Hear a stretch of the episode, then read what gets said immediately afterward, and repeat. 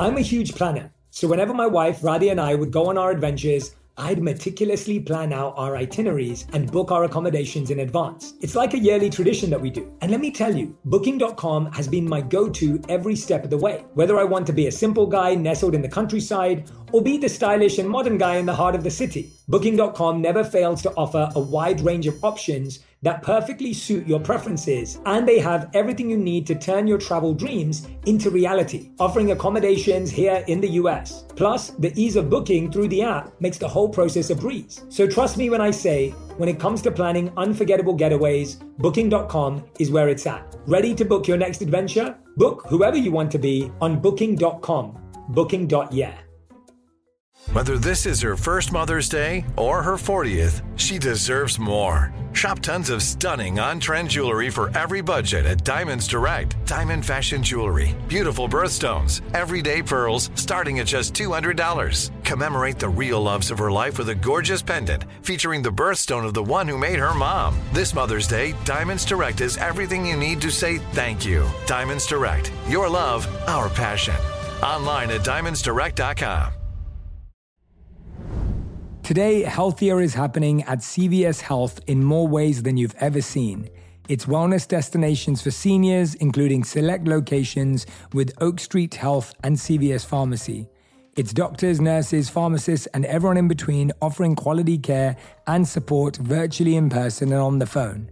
It's in home evaluations through Signify Health and meeting mental health needs through Aetna. And those are just a few of the ways healthier is happening. To see more, visit cvshealth.com forward slash healthier happens together. CVS Pharmacy, Oak Street Health, CVS Specialty, Signify Health, and Aetna are part of CVS Health. Eligibility and services vary by location and individual. Hey everyone, welcome back to On Purpose, the number one health podcast in the world. Thanks to each and every one of you that come back every week to listen, learn, and grow. Now, this episode is a conversation with Alex Lieberman, who's a co founder of Morning Brew. And on his podcast, Imposters, I think we got into some really interesting topics that I don't always get to dive in. I got to open up about my entrepreneurship journey. I got to talk more about social media and business. You're also going to hear my insights on when I feel anxiety and when I feel like an imposter. So to me, this is a really deep dive into my mindset from the perspective of an interviewee. And I think you're really going to enjoy this episode, especially if you've been listening along every Friday, hearing my insights. So don't skip this one. Don't miss this one. You're going to love it. Thank you for lending me your ears, whether you're walking, running, at the gym, walking your dog, cooking, whatever you're up to. Thank you for listening to On Purpose. When I finally got a job after 40 rejections and I met people and they were 21 and I was 26 now by the time I started my first job, I was 26 years old. I realized that I actually had the greatest advantage, which was I had massive self awareness. I knew what my strengths were, I knew what my, what my weaknesses were, I knew what I had to offer and I knew what I wanted to do. And I was just like, I just took the biggest risk, potentially one of the biggest career risks in life by becoming a monk. I shouldn't be scared of anything anymore. Welcome to Imposters, the show where I have revealing conversations with world class execs, athletes, and entertainers about their personal challenges and how overcoming those challenges has shaped their careers and lives for the better. And I hope that it helps you along your personal journey. I'm your host, Alex Lieberman, co founder and executive chairman of Morning Brew. Before we get started, make sure to subscribe and click the bell so you get notified every time Morning Brew drops a new video. Let's dive in. My guest today is Jay Shetty. Jay is the host of the podcast On Purpose and the author of the New York Times bestselling book, Think Like a Monk. For the past several years, Jay has been working hard to, as he puts it, make wisdom go viral, which he does by sharing insights with his millions of followers on Facebook and Instagram, and with his over 7 billion views on YouTube. Jay's wisdom has been lauded by powerhouses like Oprah and Ellen, and has been named on Forbes' 30 Under 30 list. But Jay's path to success has been anything but linear, as we'll discuss in our interview. In fact, to get to where he is today, Jay had to take some incredibly hard and unconventional career risks and overcome massive amounts of imposter syndrome. Jay Shetty, thank you so much for joining Imposters. I want to say thank you to you. I mean, we've been working towards this for a long time. So I'm so grateful for all your love online. I love connecting with someone over Twitter. I think that's what we connected over. Yeah, we, we connect over Twitter at first, then a few times on Instagram, a few times over email. But it's just interesting the world we live in where I have so many friends that I've never actually met in life, but I feel a closeness to them Yeah. in, in so many ways. Yeah, definitely. I feel that warmth towards you too, and I'm I'm glad that we're finally meeting in person. But thank you for the opportunity. Absolutely. So I don't know how else to say it other than it feels like you've had seven careers in your life. like it, it, it feels like you have just experienced so many different things. Um, and people, I think today know you as someone who's making wisdom go viral, as a podcast host, is someone who's written a book, does all these things. But you've had so many other experiences in your life that have kind of informed where you are now. And so I would love for you to take me from the beginning. What was childhood like for uh, a young Jay Shetty? So I did this interesting activity recently where I sat down and I realized I'd been working for around 20 years now. And how old are you I'm now? 34. Okay. And so around 20, 22 years. And I just, I was like, wow, that's that's an interesting number. And I sat down and I wrote down every job I'd ever had. I have it in my notes section on my phone. But How I- many but I- jobs? I think I can say it from my memory. Let me go through it. I don't know the number, but so it was newspaper boy, like paper delivery dude, uh, worked in a grocery store, stacking shelves, then worked in retail, selling like women's clothes, denim, that kind of stuff. Then was a tutor. I coached students at college to make extra money in younger years in things like economics and psychology and philosophy and things like that. And then I lived as a monk for three years. Then I worked as a digital strategy and innovation consultant at Accenture. Then I was a senior host and producer at Huffington Post. Then I started my entrepreneurial journey, which now has led to books, podcasting, media, everything else. So at least eight. Which I think is such an important thing to to call out because I think people will look at you today and be like, God, this guy, he he has it all. He's in his mid 30s, super wise. He's built a massive audience. You know, he has all these different lines of business. Like clearly he has it all figured out. And I think just by you laying out these, whatever it is, nine, ten jobs that you've had, it has been anything but a linear path to get there. And I'm sure from your perspective, it's like you don't have it all figured out at all. You're just working No, your I haven't completely it. figured out. Actually, no, yeah, no, no, not at all, not at all. And uh, and yeah, it's just fun looking back that way. Yeah. and trying to piece it out. But sorry, I'll answer your question. I just thought that was interesting, and and I recommend everyone does that activity. I think we often also think about our careers as when I graduate from college. And I'm like, but that's that's not your career. Like your career starts whenever you choose for it to start. Uh, the question about my childhood or where the first job began. Your your childhood. Yeah. I'd say that I was born and raised in a family where obedience, discipline were top priority. Performing well at school was really important to my parents. And so, despite me going to a fairly rough school where education wasn't a priority of my peers, my parents were emphasizing homework, after school work, extracurriculars. I was being trained from the age of eight to get into a grammar school, which is a school you have to take an exam for that gives you a private level education without having to pay for it. My parents didn't have the money to send me to private school, but they wanted me to work hard in order to do that. And so I felt like I lived a very disciplined life. Uh, look at that. Obviously, when you're a kid, there's moments where you accept it as normality, and then there's times when you're like, "Oh, I just want to hang out." And now I look back and feel really grateful that my parents made me do that because I think it gave me a certain way of working that I wouldn't have developed otherwise. And I was pretty much a teacher's pet up until about age 14. And then age 14 was when I went off the rails, started to rebel, started getting ro- involved in the wrong groups, wrong circles, getting involved in activities that I wouldn't recommend to anyone. Like what? Um, everything from experimenting with drugs through to uh, violence, through to, you know, just just nefarious, stupid activities and stuff that I think most kids do. But I think we just got into it really young. Like 14 was a bit young for that. And then by the time I was 18, I was kind of done and I'd kind of exhausted all of the craziness. And it was actually my dad who started handing me biographies and autobiographies. So my dad was worried that I didn't like reading, and so was my mom. I really hated reading fiction. the same way. Hated reading fiction. So I don't think I read a book until I was 14. My dad started giving me biographies and autobiographies, and I read Malcolm X, I read Martin Luther King. I also read David Beckham and Dwayne The Rock Johnson because I was a big wrestling and soccer fan growing up. And so I was reading these really diverse biographies and autobiographies, and I was thinking, wow, these people have all done something phenomenal with their life. And that's where I started to get fascinated by personal development and personal growth without knowing what that was. So, two questions. One is when you were going through kind of this phase after 14 of being more rebellious, um, of just experimenting, what was it inside of you that was driving you to do this? And do you think at that point in your life you had a sense of who you were, what you wanted to be? Yeah. Yeah, there was a certain self awareness at the time that I could hear as a little voice in my head or my heart that was like, you don't want to do that. You're not good at that. Do this. And it was actually healthy. So my parents wanted me to do medicine or science or, you know, law or engineering. And for me, those things scared me. I was like, I'm not really interested in those things. And I could have that voice inside of me that was like, do art, do philosophy, do economics, do design. Like those were the things I gravitated towards. And it was almost like I started to listen to that voice. And I started to not ignore that voice because it was so strong. And I almost had this rejection towards anything else that wasn't that.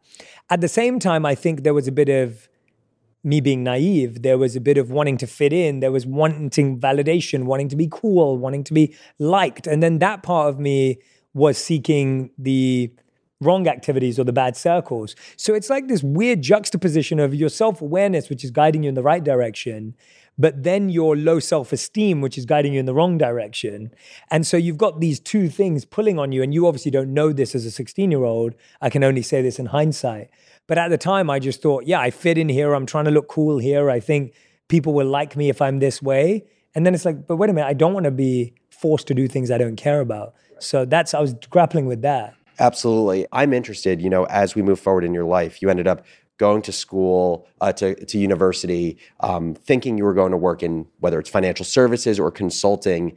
And then kind of in by happenstance you were introduced to the the work of of monks and ultimately decided after you know three summers of visiting the ashram to become a, a monk for three years. How hard was that decision when you just had talked about during your rebellious years at least a part of you was driven by kind of uh, the need for validation it i would say it wasn't necessarily a popular decision to become a monk. Like it wasn't something that was familiar to other people. So how were you able to kind of withstand, call it the pressure from others to do what was expected of you? Yeah. I think we're always living two lives. One is the life you want, and the other is the life you think others want you to live. And we get stuck in between those two lives. And often we feel like we're living too far off the edge of what other people want us to live. And often we feel like we're living too close to the version we want to live. And that dance is really fascinating as life goes on. And what I found at the time was I was being drawn closer and closer and closer to my own values. And I was being drawn closer and closer and closer to what was important to me. So at that time, if you asked me what I thought I was going to be, I would have said something like, I'm going to be a rapper, right? I love spoken word. I love writing lyrics. I loved music. I played the drum kit. I played the piano growing up. I can't play anything anymore. Uh, and, and I was highly into music. And I was like, I want a career in music. That's what I probably would have said. And then as time moved on, I uh, would have moved away to being, okay, let's be more realistic, Jay. You can't do that. That's not real for an Indian kid growing up in London. Let's be more realistic. And I was like, well, maybe I want to be a, uh, an art designer or an um, art manager at a magazine because I loved art, loved design. And then it's like, oh no, no, Jay, be more realistic. That's not really a career path because everyone in your everyone who you're surrounded by is doing far more serious and real careers than that. Okay, let's go and get a business degree, right? Yeah. It's like you literally totally. go from this is the truth of what I want to let me water it down a bit and then to let me completely water it down. So I remember telling my art teacher, who I was really good friends with at, at college, telling him, I'm turning down my offers to go to like art school, which is what I thought I wanted to do, to go and do a management science degree, you know, at Cass Business School. Yeah. And, you know, he was joking around. He was like, You're such a sellout. Like, he was like, You're such a sellout. I was like, I am. I'm a sellout. This is terrible. Uh, and that's kind of where I ended up. And it's really fascinating that I went there because I was like, this is the safe thing to do. And then I do the least safe thing in the world by becoming a monk. And so it's really fascinating how I went on that end of the spectrum and then I want to go back. So I think what happened is there's only so long you can stay away from your true calling.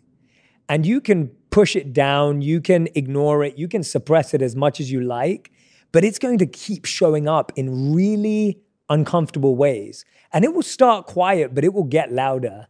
And for me, it got really loud at 21 when I thought to myself, which life do I want to live? Do I want to live a life of chasing success or do I want to live a life of service? And I would say that that decision at 21 became easy because of the three years of experience before. And I think people look at that as like, that's a big change. But that big change was easy because there were lots of small experiences that led up to it. And so every summer, like you rightly said, I'd go to live with the monks. And that mini experiment every summer made me confident that if I did this long term, that I would enjoy it. And I think people think, oh no, you just changed your life. It's like, no, I didn't. So and you're right. I'm glad you raised this because a lot of people say to me today, they're like, Jay, you really like use this monk thing as part of your story. And I'm like, trust me, becoming a monk is not a story. Like Yeah, when you're yeah. 21, becoming a monk was the least cool thing I could possibly do. My my friends, and this is honest, just my guy friends thought I was gay. Like literally, that's the response I got. That's how far behind things were. Yeah. Like, you're gay, right? Like that's and I'm like, how is this? Like, how is that even connected? Totally. But, but that's what they thought girls didn't want to talk to me anymore because they thought they weren't allowed to talk to me and, and what was happening Yeah. in my path.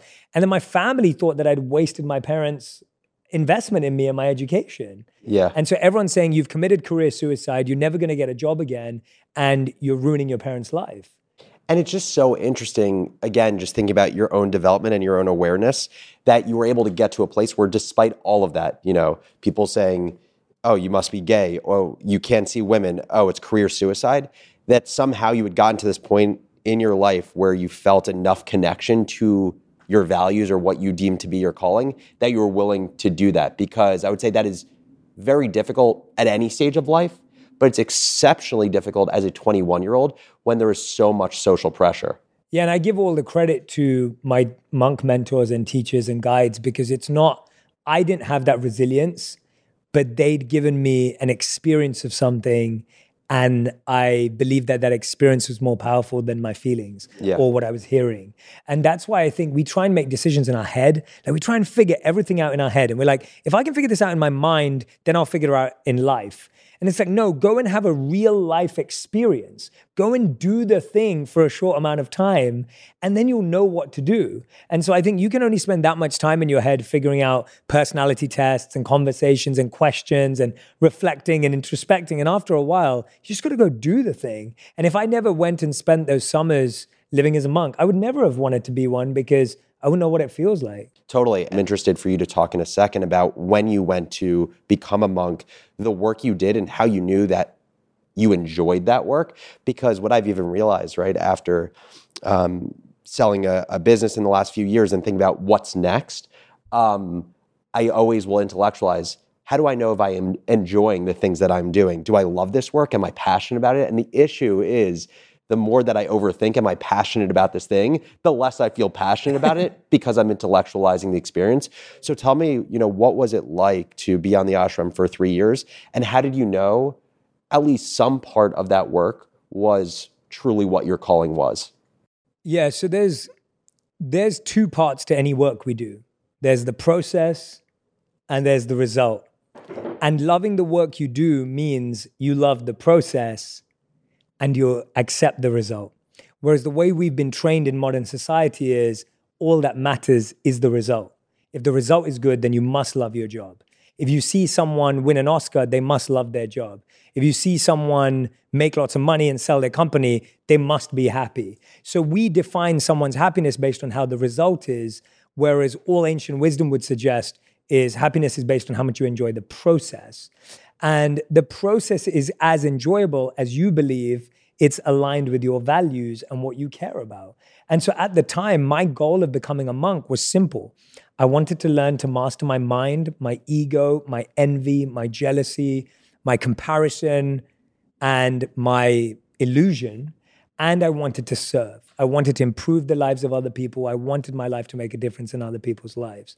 So I knew that as long as I was doing work in those two areas, no matter what activity you do, You'd be happy. And I think that's another challenge we do. We get locked up in the activity. Do I like being an interviewer? Do I like being a writer? Do I like being a podcaster? And if you ask me, I'm like, I would use any tool possible to master my mind and improve the lives of other people. I'm not attached to what medium or forum. I only use social media because it was the last option. It was the last thing I wanted to use, but there was no other option that I had because no one else would give me a chance. So I'm not attached to the medium or the role. It's like you're focused on what do you want to bring to the world and what intention are you bringing in. So to me, it's about figuring out what you're truly trying to create for yourself. And so during my time as a monk, I was waking up at 4 a.m. We were meditating for four to eight hours a day. You're sleeping on the floor, you don't have a bed. All your possessions fit inside a gym locker, and you do that every day. Do I enjoy that? No. Am I passionate about that? No. But I believe it's going to help me master my mind. Okay, I'm in. I can do that, right? Yeah. Every day we were out in the sun. It's 110 Fahrenheit, right? It's it's hot. You're out there laying bricks. You're out there doing agricultural work on the farm. Do I enjoy that? No. Do I really love that? No. But do I believe that that it positively improves the lives of other people that we're serving? Yes. Okay, it fits. And so I enjoy the process because I trust the process is giving me what I need, but I don't have to enjoy that direct activity. Right. Because that's pleasure. Well, and I feel like that's such an important nuance, right? Because you talk about enjoying the process. And if someone hears what you're saying, like, no, I didn't enjoy laying bricks, I didn't enjoy agriculture, they'd be like, but isn't that the process? And I think this the distinction you make is there are activities that sit within this process. It's not necessarily about enjoying those. It's about how do these serve ultimately what you're trying to accomplish, the values you're trying to live out. Correct. And that that act, yeah, I, I, love that you're making that distinction, and I uh, maybe I can articulate it better. I didn't love the activity, but I loved what was happening to my intention while I did the activity. Yeah, and that's what you're falling in love with. And I get that that's a really like meta ethereal idea, but it's like you, you are looking at that, going, I do this because I know what's being built right now while I do this. That's loving the process. My dad works in B2B marketing but I never really knew what that meant. Then one day, my dad came by my school for career day and told everyone in my class he was a big MQL man. Then he just kept saying things like, the more MQLs, the better, over and over. My friends still laugh at me to this day. I think it means marketing qualified lead. One thing's for sure I'll be known as the MQL man's kid for the rest of my days. Why couldn't you just be a fireman or a lawyer? Why? You ruined my life, Dad. Not everyone gets B2B, but LinkedIn has the people who do. And with ads on LinkedIn, you'll be able to reach people based on job title, industry, likelihood to buy, and more. Start converting your B2B audience into high quality leads today. We'll even give you a $100 credit on your next ad campaign. Go to LinkedIn.com slash on purpose to claim your credit. That's LinkedIn.com slash on purpose. Terms and conditions apply. LinkedIn, the place to be, to be. Today, healthier is happening at CVS Health in more ways than you've ever seen. It's wellness destinations for seniors, including select locations with Oak Street Health and CVS Pharmacy. It's doctors, nurses, pharmacists, and everyone in between offering quality care and support virtually in person and on the phone. It's in home evaluations through Signify Health and meeting mental health needs through Aetna. And those are just a few of the ways healthier is happening. To see more, visit cvshealth.com forward slash healthier happens together. CVS Pharmacy, Oak Street Health, CVS Specialty, Signify Health, and Aetna are part of CVS Health. Eligibility and services vary by location and individual.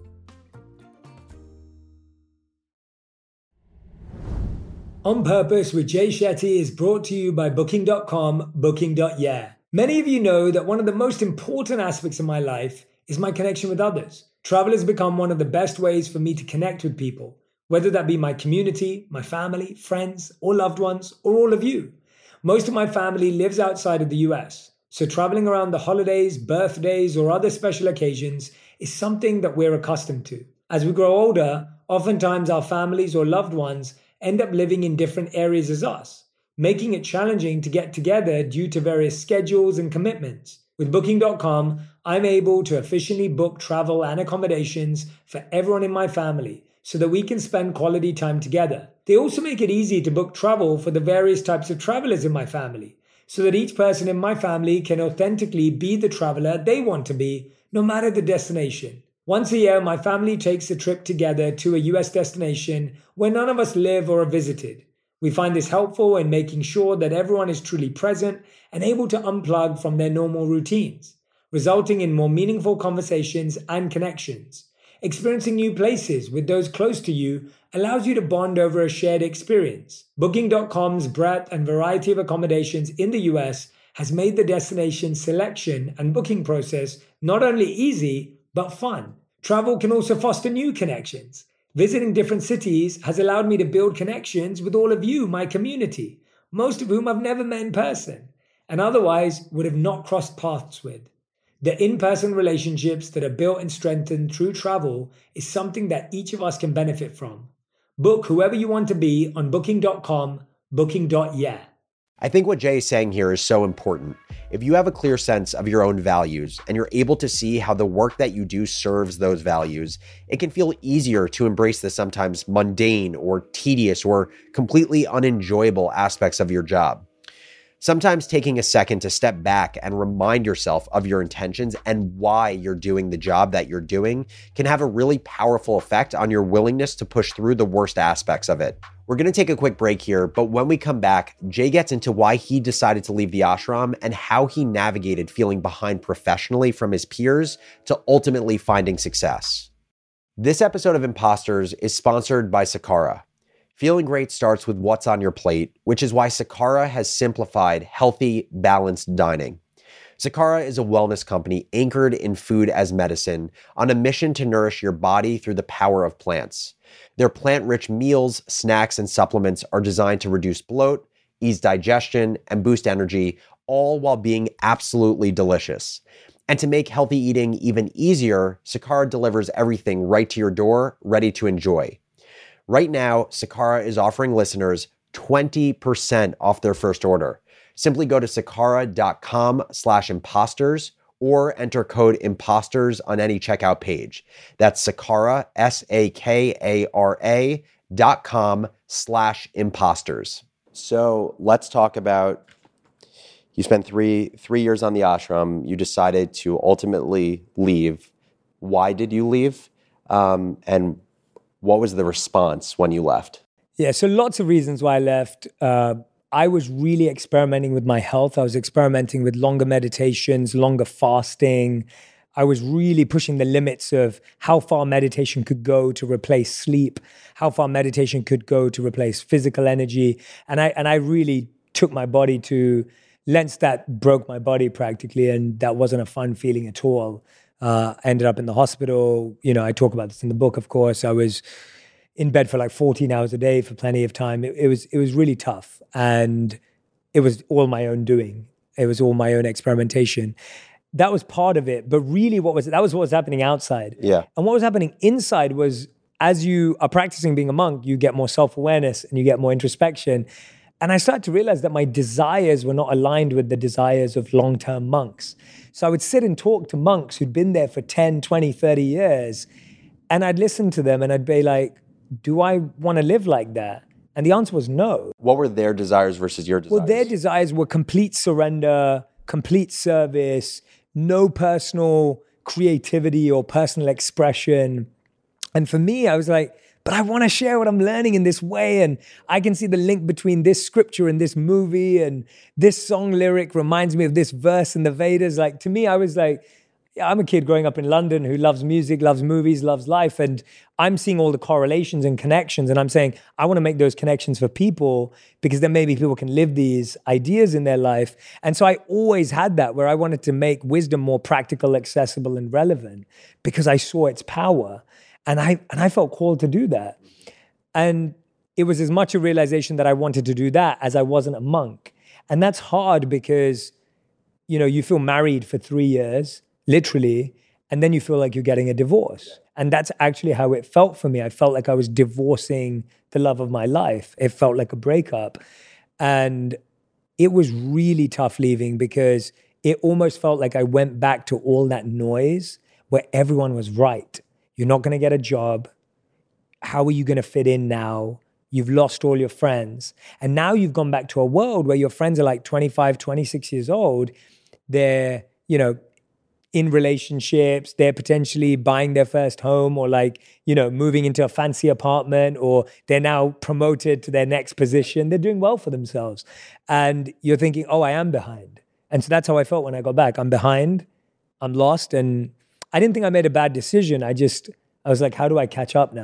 And, and so, how did you catch up? How did you work yourself out of, I would say, a very rational thought of, I've almost been stuck in time. Everything's accelerated. How do I accelerate? Yeah, I didn't know who the prime minister of England was. I didn't know who won the World Cup. Like, I didn't know. I had no idea. And so I was truly behind. I spent nine months when I left. Well, the first month I always talk about, the first month was my worst month where all I did was eat chocolate, listen to music, catch up on all the TV. I remember watching every episode of How I Met Your Mother.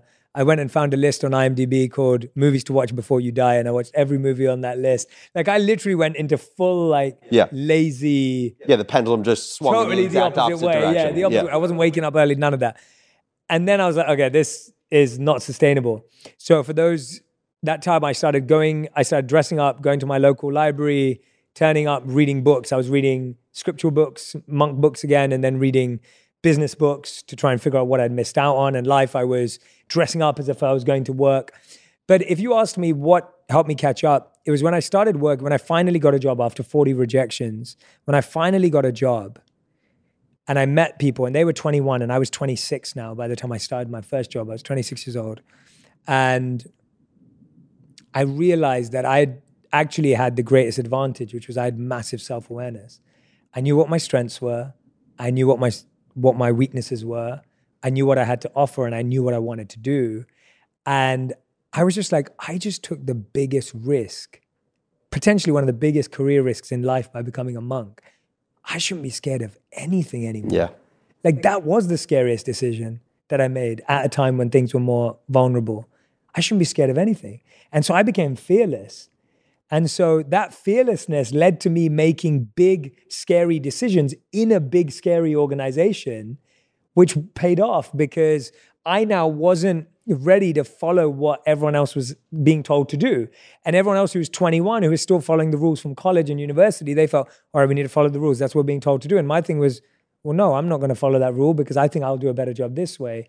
And thankfully, that paid off. Now, I had people in the company, senior people, some of them were my biggest champions who I love and I'm so grateful to.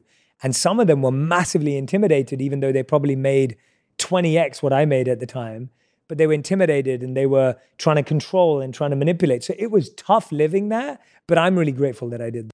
And so, if I remember correctly, you were both working within Accenture, but then you were asked at some point to give uh, a talk on mindfulness to a thousand people within the company. And then you started traveling around the company, right? Yeah. So this credit goes to a lady named Jilly Bryant. She's left Accenture now, but she was the head of all the new hires in London. So there were about a thousand of us.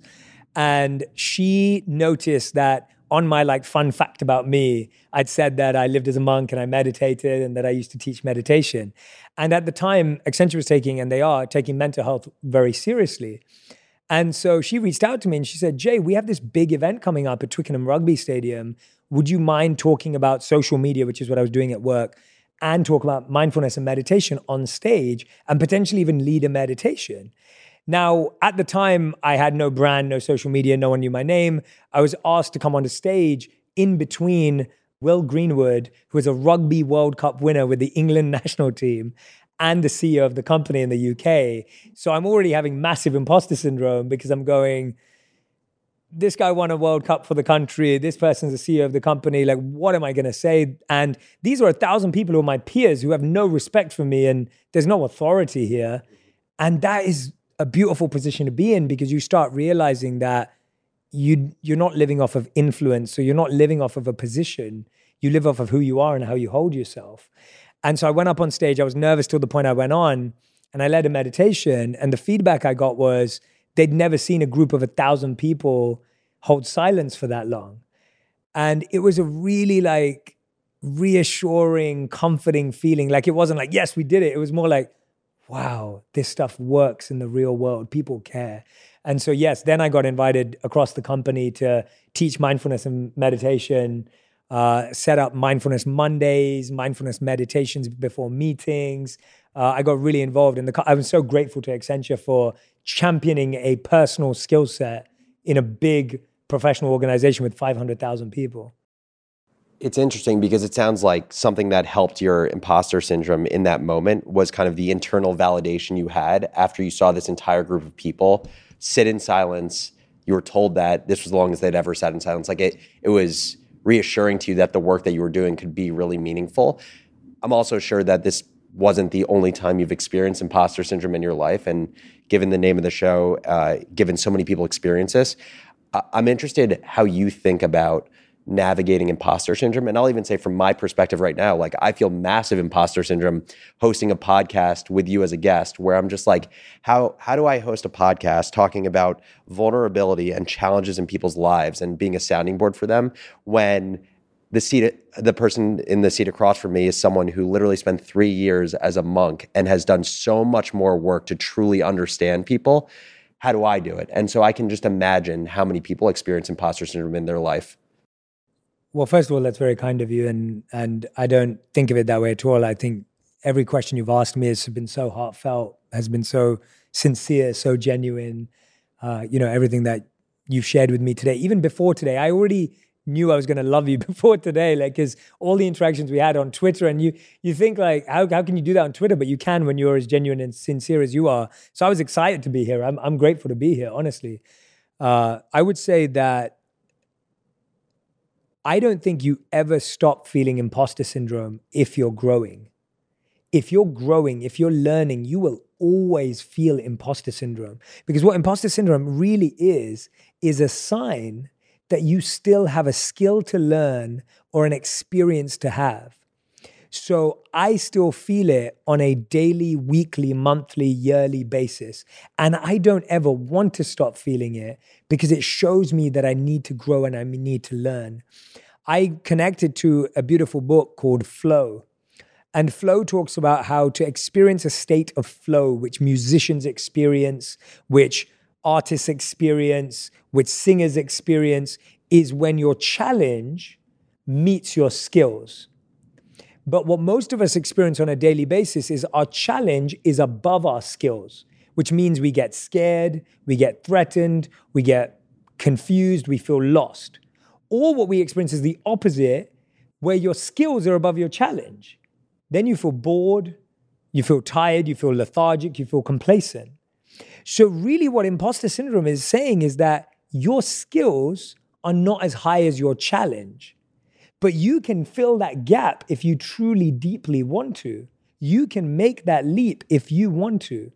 And so now, when I feel a sense of imposter syndrome, I ask myself, what skill is being highlighted to me that I don't have? It's not a feeling, it's not an emotion, it's a skill. Like, I'll give an example. If I'm sitting around a table of people that I feel are more qualified than me in a certain area, let's say I'm sitting with a group of people and they're all amazingly deep into real estate, right? That's that's their thing.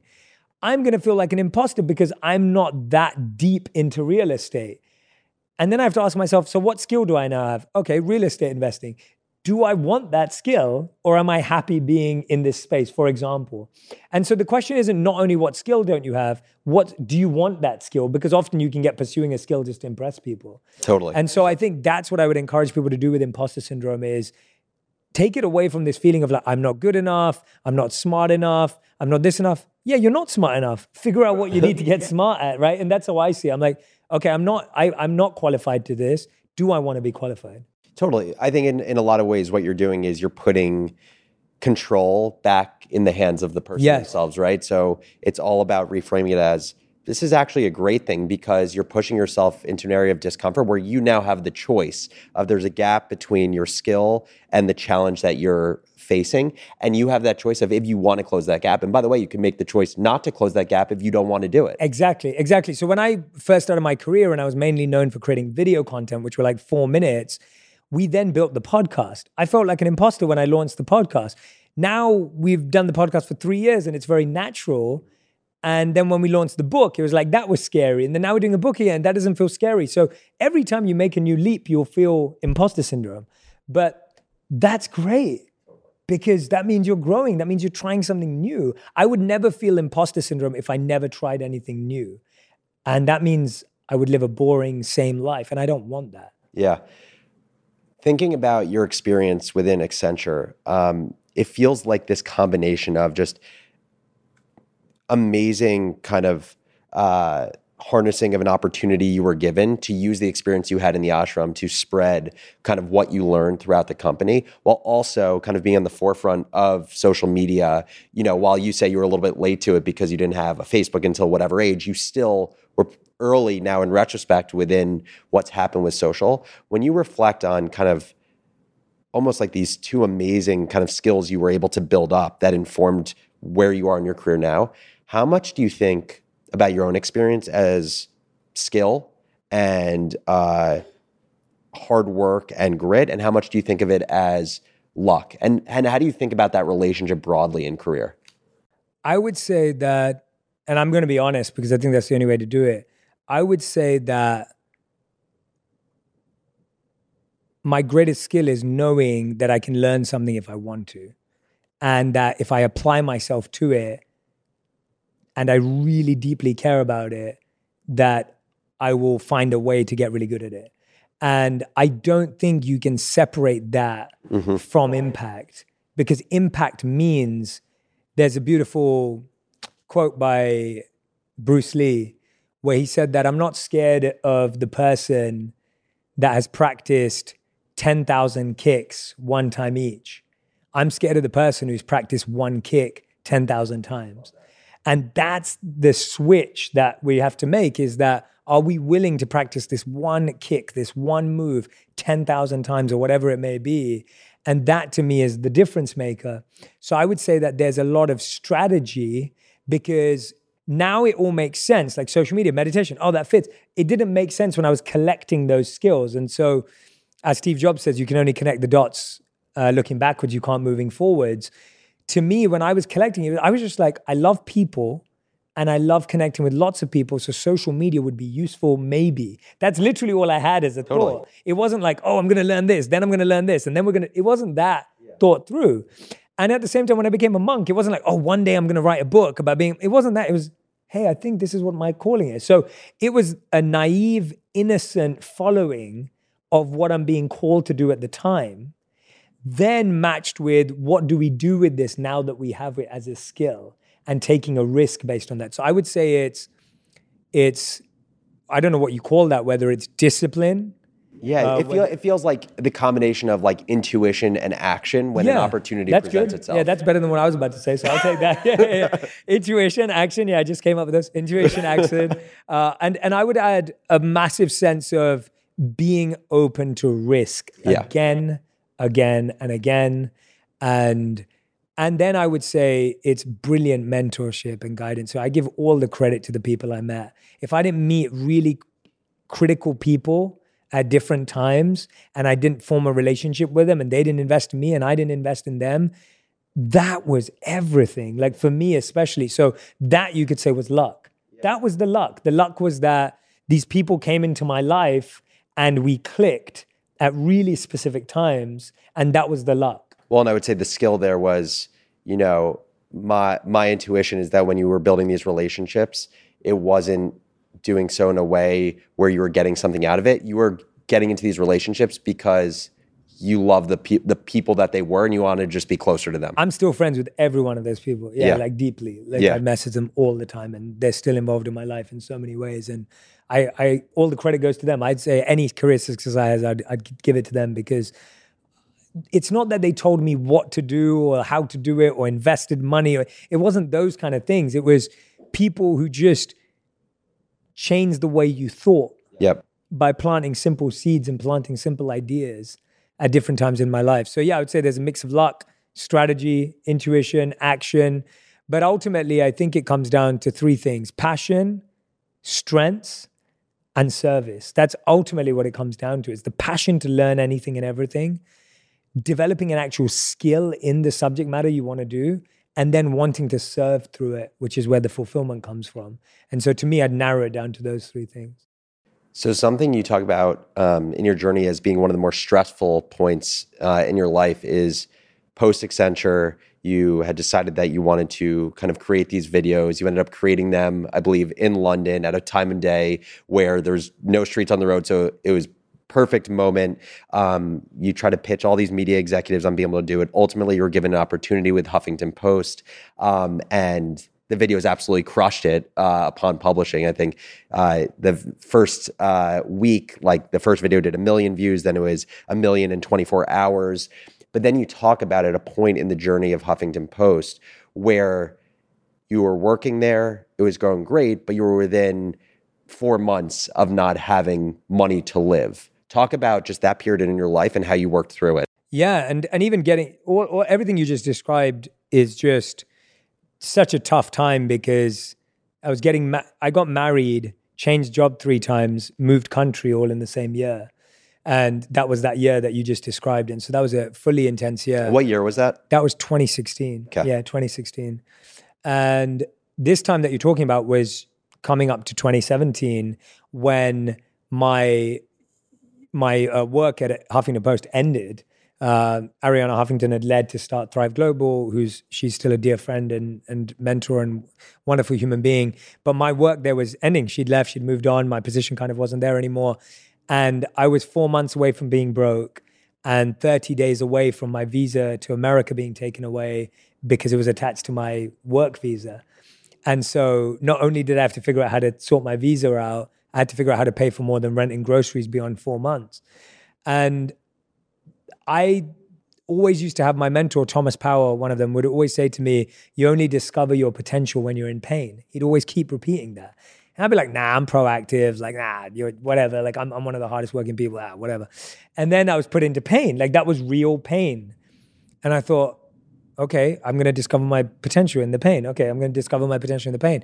The next day, after learning that I only had four months left in the bank for rent and groceries, I got up and I emailed, DM'd, tweeted, and messaged every person that I'd ever met and said, I will edit videos, I will record videos, I will film videos, I will do anything you possibly need me to do at this time. Me and Paul, who's sitting right there, we were doing corporate videos for other clients. Paul, do you remember that office we went in? We did all these question videos. And so me and Paul went into this corporate company. I'm producing corporate training videos. Mm-hmm that's not what I want to do. That's not my yeah. passion. That's not my life. But it was what I needed to do to survive. You didn't have an option. I didn't have an option. So that year, the year when I thought I was going to struggle to survive, I made more money in that year than in my whole career combined up until that point because I was so stressed that I wasn't going to be able to pay my bills. But that's because I was living under that pressure and that fear, it catapulted me and incentivized me to another level. And all of a sudden, I'd broken my own ceiling and I was like, oh, I had no idea what I was capable of until that happened. And so I just kept stretching every single year. And so for the past five years, we've just been stretching the capacity every single year. And it blows my mind because I would never have believed any of it was possible. And it's only been possible because that pain forced me into a accelerated period that I never imagined I would have got into if I didn't end up in that pain. So one last question I have for you is how do you deal with the difficulties of having the brand that you have today. And I mean that in two ways. In one way, when people say, Jay has commercialized mindfulness and is making a lot of money off of mindfulness, something that generally the focus isn't on material things. And the the second is for your own work, for your own self, how do you continue to have the mind that you want to have while working with let's say, platforms that are built for serving external validation that is addictive. Yeah.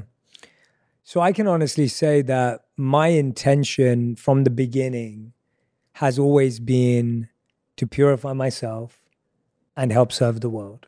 I've always wanted to solve the inner conflict and the inner pain and the inner challenges and then help other people do that.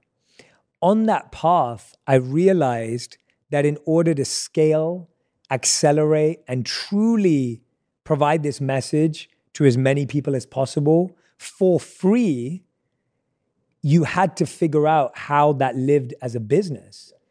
Because what I do every day requires, we have 50 people across the world doing different things right now. And I need each and every one of them to have the impact that we have. And without each and every one of those team members that play such an important and vital role, I wouldn't be able to do this. And what I got fascinated by is I grew up with the belief that money was the root of all evil. I grew up with that. I also grew up with the belief that people who had money did dodgy things to get there because that's the environment and the family I grew up in. I had to rewire my whole relationship with money. And when I lived as a monk, we were trained to recognize that everything in the world was simply energy and that energy can either be used for good or used for bad. So all I can say is that I'm honestly trying to give the resources I have to be used to serve and support not only myself and my family, but to serve and support tens of people right now on my team that are, I believe are living their purpose and feel very purposeful and meaningful coming to the workplace. And then the millions and billions of people that are being impacted. And we've always made a commitment. If you look at our video content, it's it's always been free um, our, our, podcast has ads, but the podcast is free. Totally. Um, we have, and we're very selective over who we work with and who we partner with. And then, you know, my recent uh, partnership with Calm, where I've taken on the role of chief purpose officer, the annual subscription is like $42 a year yeah. for the whole year. And so my goal has always been having lived as a monk where you do things for free all the time. It's like my goal has always been that my goal was to accelerate the impact and give access. And ultimately, I'd say if anyone who does have that perception of what I'm doing, they're fully entitled to that. I'm so okay with that. I'll take it all day. Uh, I have nothing to debate on. I I appreciate you for how you think about the world, and so I let people have their opinions, and and I have my intentions, and I hold on to those. Second part of your question was, how do I do that for myself? Yeah. I just got back from spending about two weeks in India. And I was back at the ashram that I lived at. And I go back there every single year. I didn't get to go back the two years of the pandemic, but every single year since I left. And now my wife and I go back every year. And we'll be there for like two weeks to potentially a month. And we'll just I'll live like a monk again. And I love being back in that environment because they don't care uh, what I'm doing uh, what's been achieved, what hasn't been done, what the numbers are. They, they just don't care. And so I'm constantly around people who demand more of me than what the world does. And so one of my teachers, I remember him saying to me, he asked me for an update. So I was telling him what I was doing. And he said something that has always stayed with me. And it really like, it was, it hit me and it almost scared me because it was so much harder. He said, Jay, for all these things that you're doing, I have no expectations for this in your life. He said, My only expectation is that I simply demand the purity of your heart because that's all I want.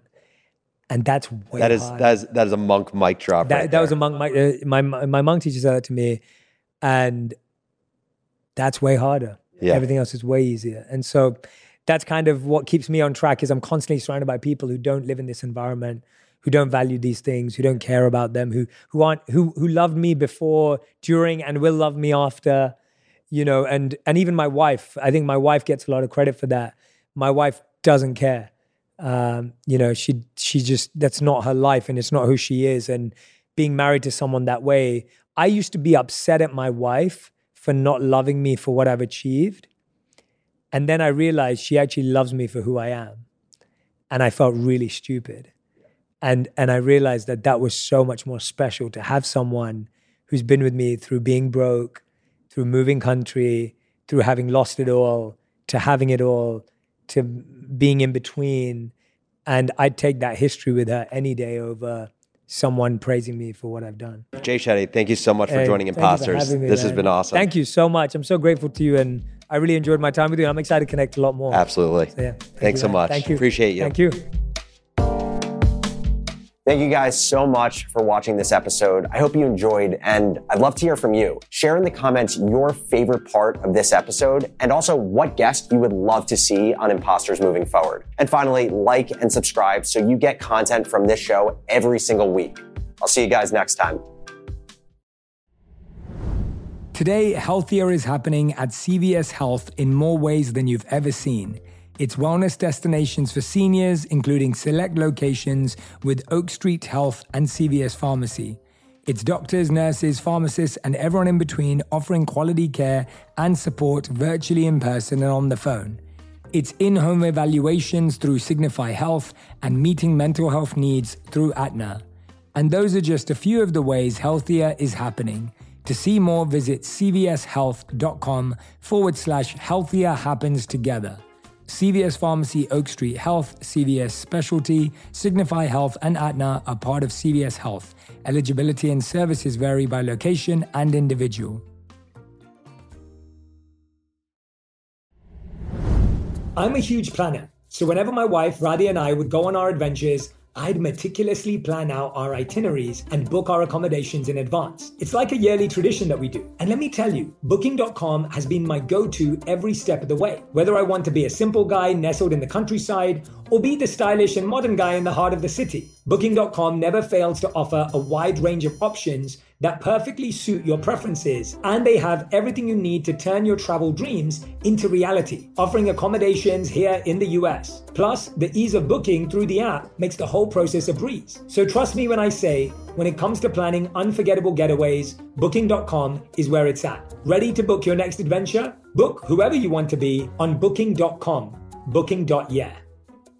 The Therapy for Black Girls podcast is your space to explore mental health, personal development, and all the small decisions we can make to become the best possible versions of ourselves.